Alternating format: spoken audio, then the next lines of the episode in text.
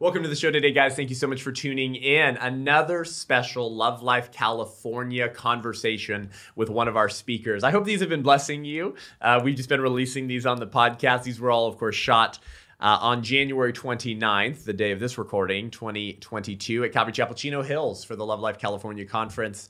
Uh, and it has been a, a wild ride. Uh, it has been wonderful to bring together people from so many different uh, sort of um, fields of battle within the pro-life movement as God is uniting so many people um, to, that previously didn't even know each other or work together to contend for life in this moment. I think we all kind of sense that the weight of this moment for the country, for the church, and, and for the pro life movement. But today, we're sitting down with my good friend Justin Reeder, the founder and president of Love Life. If you've been listening to Unaborted for a while, you go way back to like, I don't know, 109 or 112, something uh, called Sidewalk Counseling is Christianity 101. And we did a great conversation with, with Justin then. But this conference is the result of Justin and Love Life's commitment to life, as me, just a little pro life speaker who can't provide the infrastructure. Their team has provided the side, uh, the um, breakout sessions, the training, the infrastructure, and the strategical implementation plan for churches who simply say yes to life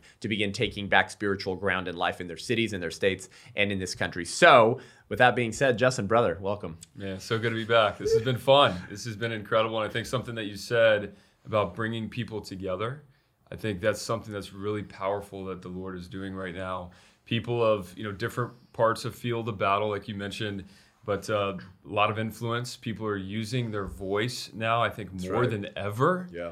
Um, over the issue yeah. of the unborn, and man, I'm just thankful to the Lord that He put this on your heart to do this conference because th- there is a lot of synergy that's happening. The logs are coming together instead yeah, of being spread out, and we know there's more power in that. That's really good. Um, just now, Justin, we just did a uh, panel yeah. uh, discussion uh, on stage at the conference and just interacting with the audience you can just sense mm. the excitement yeah. and the energy it's something different yeah. it is something new as for like you and me who have we've been in the pro life space for for a little bit of time we're not mm-hmm. brand new uh, but compared to some of our speakers today right. uh, you know we're, we're sort of freshmen in, yeah. in this battle um, but having been around the the battle for a bit justin you and i uh, we're more used to apathy. Mm-hmm.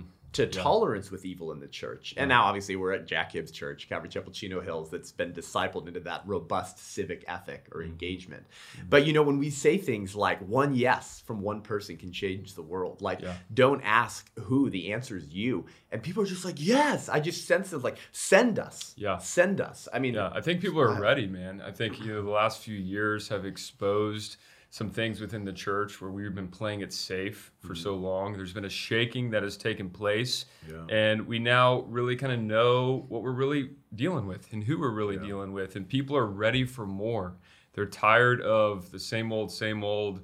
You know, going through the routine. Right. You know, just showing up on a Sunday morning and seeing the battle that is starting to manifest itself in our nation, people are, are saying there's got to be more. Like God yeah. has called us to more than this. Yeah. And so I think people are hungry for it, and they recognize that this time is vital, um, as we have seen so much. Uh, tyranny and creeping in and control creeping in. Right. It's like if we don't speak up now, yeah. then we will not have a voice. It reminds me of Martin, or uh, Pastor uh, Niemöller, yeah, uh, Martin Niemöller in uh, Nazi Germany as I just was saying, what I was saying is, you know, first they came for for the Jews, but I was not a Jew, so I did not speak out. But then they came for me, and there was no one left to speak for me. I think we're we have a sense of that, yeah. And and I think there's some moral clarity and spiritual yeah. clarity that's happening. Is if we're not a voice for the most vulnerable, that's right.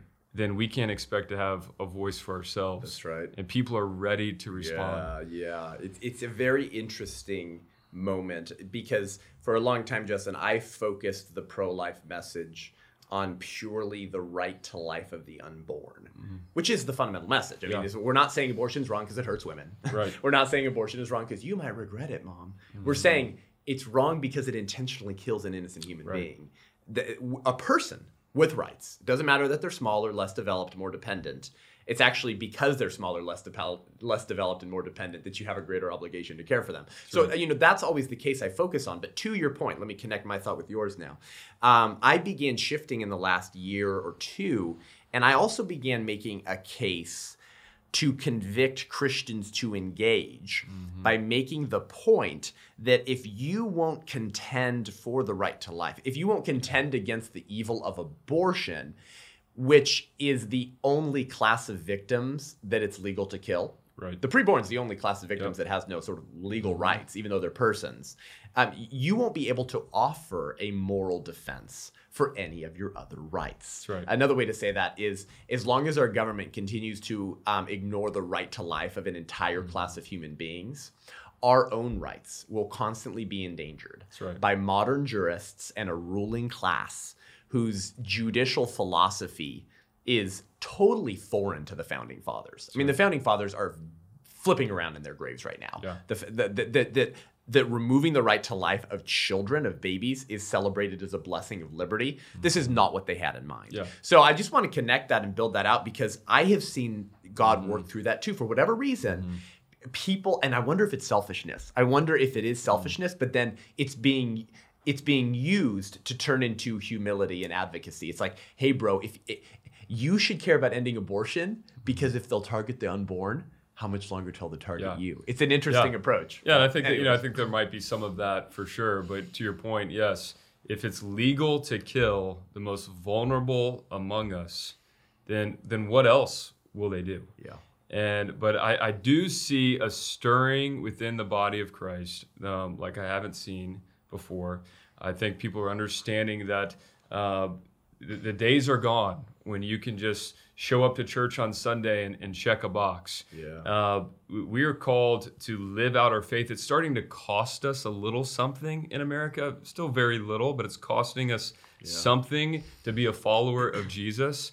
And I'm thankful for that. Yeah. Because, I mean, honestly, uh, we, we talk about it all the time that when you get Christians out to an abortion clinic where you get cussed out, you get called all kinds of names. I mean, we see demons manifest out at the abortion clinics. I mean, this is this is not um, a rare thing. At one of our last prayer walks, they had a huge painting of a dragon, um, you know, symbolizing like this is who we worship. I mean, it's out in the open. It's Yeah. it's not hidden. Right. Um, we've had you know workers Wild. of the abortion industry publicly commission witches before on Twitter, um, and where they actually sent them to do black magic at the prayer walks um, In Charlotte? and- in Charlotte, and uh, they said they have Jebus. They wouldn't even spe- spell his name because they know there's power in his name. You have Jebus, but we have witches, and and so.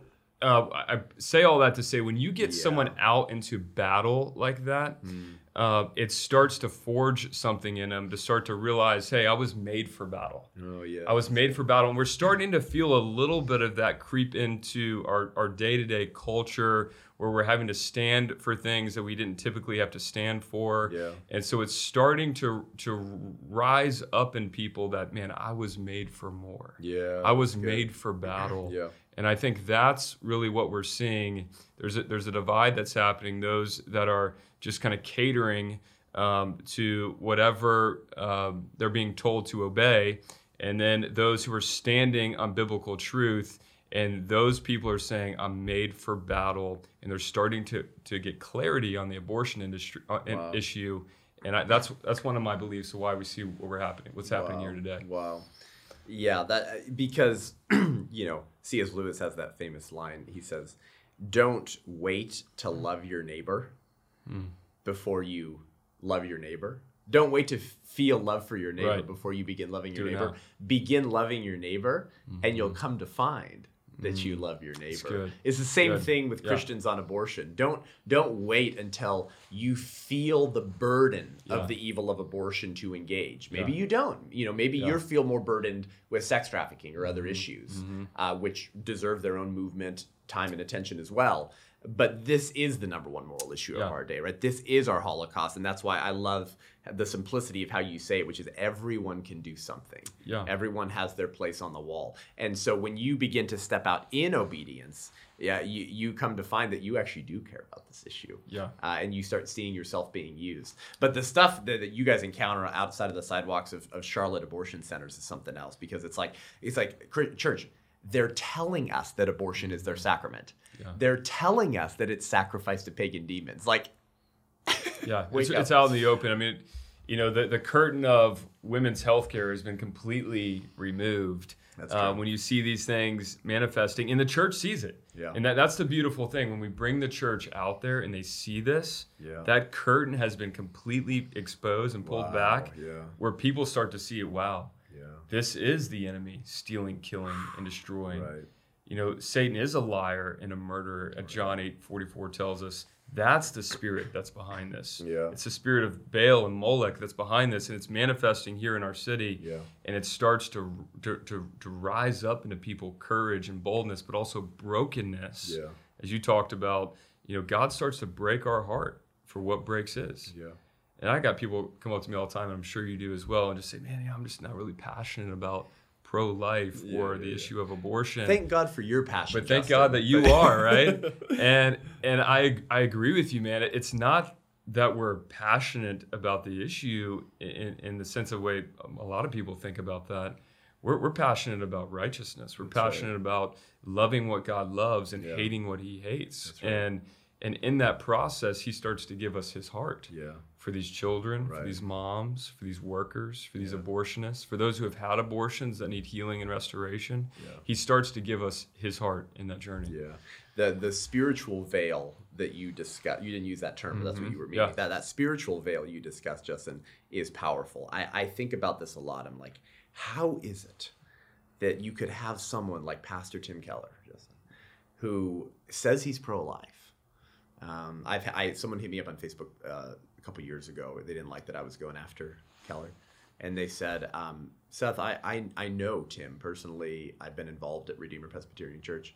Um, Pastor Tim is very pro-life. He supports the local pregnancy resource center, uh, and uh, and that's about all they had to say. Yeah. Which goes to my talk this morning that I gave. Right, I was I was talking about those people who confess all the right beliefs, Right. and their litmus test for pro-life engagement, Justin, is like we support the pregnancy center and we talk about how great they are. So it's like Yeah. they're abdicating um, their responsibilities to the Yeah. local pregnancy center so that they can sort of check the pro-life checkbox and say they're super pro-life. But I've been asking that question, like, how is it that Pastor Tim Keller can say he's pro-life and then pen this Facebook post from September of 2020, which I, I used in the introduction to my sermon at this church, Calvary Chapel, Chino Hills, two months before the election, where he says that the Bible tells me that abortion is a sin and a great evil confession.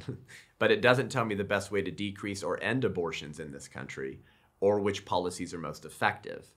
The current political parties offer a potpourri of positions on these and many, many other issues, most of which the Bible does not speak to directly. This means when it comes to voting, taking political positions, and determining alliances, the Christian has liberty of conscience. Hmm. In short, you know. Yeah. what that means. He's Yeah. saying, God doesn't care about your vote. Yeah. You have liberty of conscience. You can vote however you want. So you can say you're pro-life and you can vote for pro-abortion Democrats. In fact, I could I could show you an op-ed, Justin, and those listening to the show that Tim wrote, Pastor Tim Keller wrote uh, a couple years ago, where he he publicly said he's a registered Democrat in the state of New York and he votes for Democrats because he doesn't see how in such a deep blue state he could make a difference by voting for Republicans. But would he vote for Democrats today if they said we we need to re-legalize lynchings, Right, Justin? We need to exactly. re-legalize. The point is no. My whole point in saying that is Yeah. there's this spiritual veil, is what Yeah. I'm saying. Yeah. That that that people like Pastor Tim Keller and others, he's just a stand-in for my example of the rot in evangelicalism. There's many other examples, but is that is that they espouse all these sort of correct orthodox beliefs, but there is no orthopraxy. There is no Mm-hmm. feet to their faith, and we know their statements would never be applied to slavery That's or any other issue. So there really is this like veil. Spiritual veil, Yeah. and and the way to get pastors to see. I mean, the Bible says Satan Mm-hmm. has blinded the eyes of unbelievers, so they cannot see the truth. He's also blinded the eyes of some believers. Yeah. And and so I, before as we wrap up, Justin, I want you to talk about the power Mm-hmm. and also some of the examples of what God has done Mm. when when pastors who maybe were living under that spiritual veil have joined your team at Love Life Yeah. Outside of abortion centers. What Yeah. begins to happen and what are some testimonies and stories you've seen? Yeah, so I think it's easy for anyone, pastor or non-pastor, to to make comments like that and say things like that when you haven't stood face to face with an abortion clinic, with moms that are going in and out of abortion clinics, um, seeing them with tears running down their face before they go in and after they come out. They're hurting, they're bent over. Just yesterday, we were out at the abortion clinic here. A mom walks out, she's sedated, she's she's you know bent over a little bit, could tell she's in, in pain. She just had a surgical abortion. My gosh. You when you when you see these things with your own eyes in your own city and and you begin to personalize it, it, it's much harder to make those type of comments. And so what we have found is that when the church comes out and sees it for themselves, Yeah. they examine the walls personally for themselves. They start to get the heart of God over this, and the, the God starts to break their heart for what breaks His. Yeah. And you don't say things like that anymore. Yeah. And and it really becomes, um, you know, the value of the life uh, starts to become the same as what a two-year-old's value of life is, or a ten-year-old's, or anyone else, because you start to get the heart of God. Yeah. But the reality is, we have grown up in a culture of death Hmm. for so many years that it's crept in to the church. It's crept in. It's called Look, syncretism. E- even to us. I mean, look, Yeah, I, I've, had to, degree, I've had to correct my own language. Like when I see a mom that's pregnant, we used to say, you know, she's expecting. No, she's not expecting, right? Even even simple right. language like this. That's true. She, she's not expecting a child. She has a child. It's just in her womb. Yeah. Um, but we say these things again because this culture of death we've grown up in, Yeah. and and you think about you know this this happened even with the Israelites. The Israelites they were in slavery for so many years in Egypt that even when they got out of slavery, what did they want? They wanted to go back to slavery. They started Right, like, well, they fed us better there, like, yeah, yeah. and so that culture, this culture of abortion, this culture of death, has crept in Yeah. to where we, it's become acceptable. We've become numb to it, and, and the veil has come over us. But when you go and when you see, it becomes real, becomes personal, and God right. starts to remove that veil. That's right, because it, it, in action is freedom. Yeah. Um, be, when you begin to to step out and just be obedient and and resist the culture of death, um, that that's where you really I think start seeing the spiritual principalities at play. Yeah. Uh, I was looking for a Bonhoeffer quote. I can't find it right now, but he he once said um, he once said the, the same exact line. He said, "Only in action is freedom." Um, and if you you know, I talked about him this morning. If you know anything about Bonhoeffer, I mean that was his life, right? I mean he he he he he repented of realizing that he was in a place of confession, like espousing all the right sort of belief systems. But there was no resistance to Yeah. what was beginning to happen to the Jews Yeah. only in action, only in resistance uh, is freedom. Because then you realize you've been created for something greater. That's right. And you experience the exciting journey of simply being used. Because you're just being obedient. And yes, you, you prepare and you you know you want to be a good steward of your talents in order to offer them as a fragrant sacrifice to God. But like ultimately we can't arrange the spiritual puzzle pieces where freedom and life happens. Right. That's what God does. And, and that's why I'm so grateful for you, Justin, and for Love Life. As we wrap up here just on the day of this conference that we're, we're hoping will sort of just light a fire in other states around the country, but particularly here, here in California, um, I want to ask you one final question. Um, where do you see um, the future of the church, the, the bride of Christ, um, if, if we miss this moment? It, And it, if- worst case scenario, if we miss this and Yeah. we don't resist and we don't blow the trumpet and we continue with our comfortable Christianity, Mm-hmm. um, what do you, what do you see the future of the church in America looking like? I believe things will get darker. I think that we will uh, see, see things get harder for believers to at some point to where it gets so difficult, where the persecution gets so intense that hopefully Satan overplays his hand, which he will at some point. He always does overplays his hand, and then that sparks Revival. a revival, returning to the Lord. Um, but why wait ten years? Why wait Right. fifty years? Yeah. How many more children have to die? Yeah, before before we wake up and we respond. that's right. And and we're not talking about anything really radical. I mean, let's just kind of boil this down. We're talking about just loving God and loving people. That's right. Yeah. 1 John 3, 16 and 18 says, This is how you know what love is. Jesus laid down his life for us, and we ought to lay down our lives for our brothers and our sisters. That's right. Not just with words, but with action and in truth. In truth. Yeah. And, right. and so it's we're it's we're just doing what we saw our father do. yeah. Our Father made sacrifices. He loved us. And we call ourselves followers of Jesus. He was persecuted. he was insulted. He was beaten. Like we should expect these things. Yeah. It's, it's it's nothing. We're not we're not saying anything new. We're not saying anything that uh, Jesus didn't tell us to do. He said, "Pick Yeah. up your cross and follow me." Yeah. This is the same teaching that Jesus has been speaking for two thousand years. Pick up your cross and follow me. right. If you want to find your life, you will lose it. It's like the disciples was that they, they did not cling to their lives, for they did not love their lives unto death. That's right. They were willing to give it all away. Uh, I'll finish with this, Justin. Uh, Thomas Paine argued for American independence before '76, and He simply said, If trouble may come, let it come in my day, Yeah. so that my children may know peace. Come on. Uh, preborn and born children. Um, Bonhoeffer once said that the ultimate test of a moral society is the kind of world that it leaves to its children. So this is just stewardship. Yeah. Pretty right. basic for the Christians. So, anyways, we're uh, we're going to keep uh, keep rolling today at the conference, guys. We're at Love Life California conference, Calvary Chapel, Chino Hills, January 29th. Justin Reeder.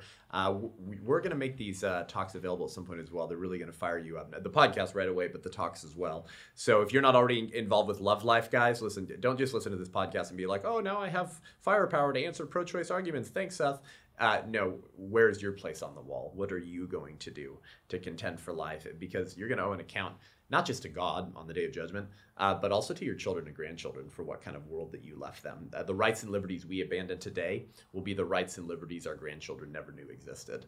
Um, this is just stewardship. Justin, love you, brother. God bless you, bro. Thankful for your voice, man. Keep standing, keep fighting. We encourage all you too, man. This is our moment. This is our time. Don't miss it. Speak Life. Thank you guys for joining in, in today. Uh, again, share this episode, leave the show rating and review. Really helps us reach more people. The show actually shows up more on the charts for people. If you want to support, support the show, go to patreon.com forward slash unaborted. Crowdfunding, help us out. Better episodes, better guests, more or bigger guests, fly them in. Different forms of content on the street. You just help us change minds, change hearts, and save lives. Until next week, I'm Seth Gruber, and this is Unaborted.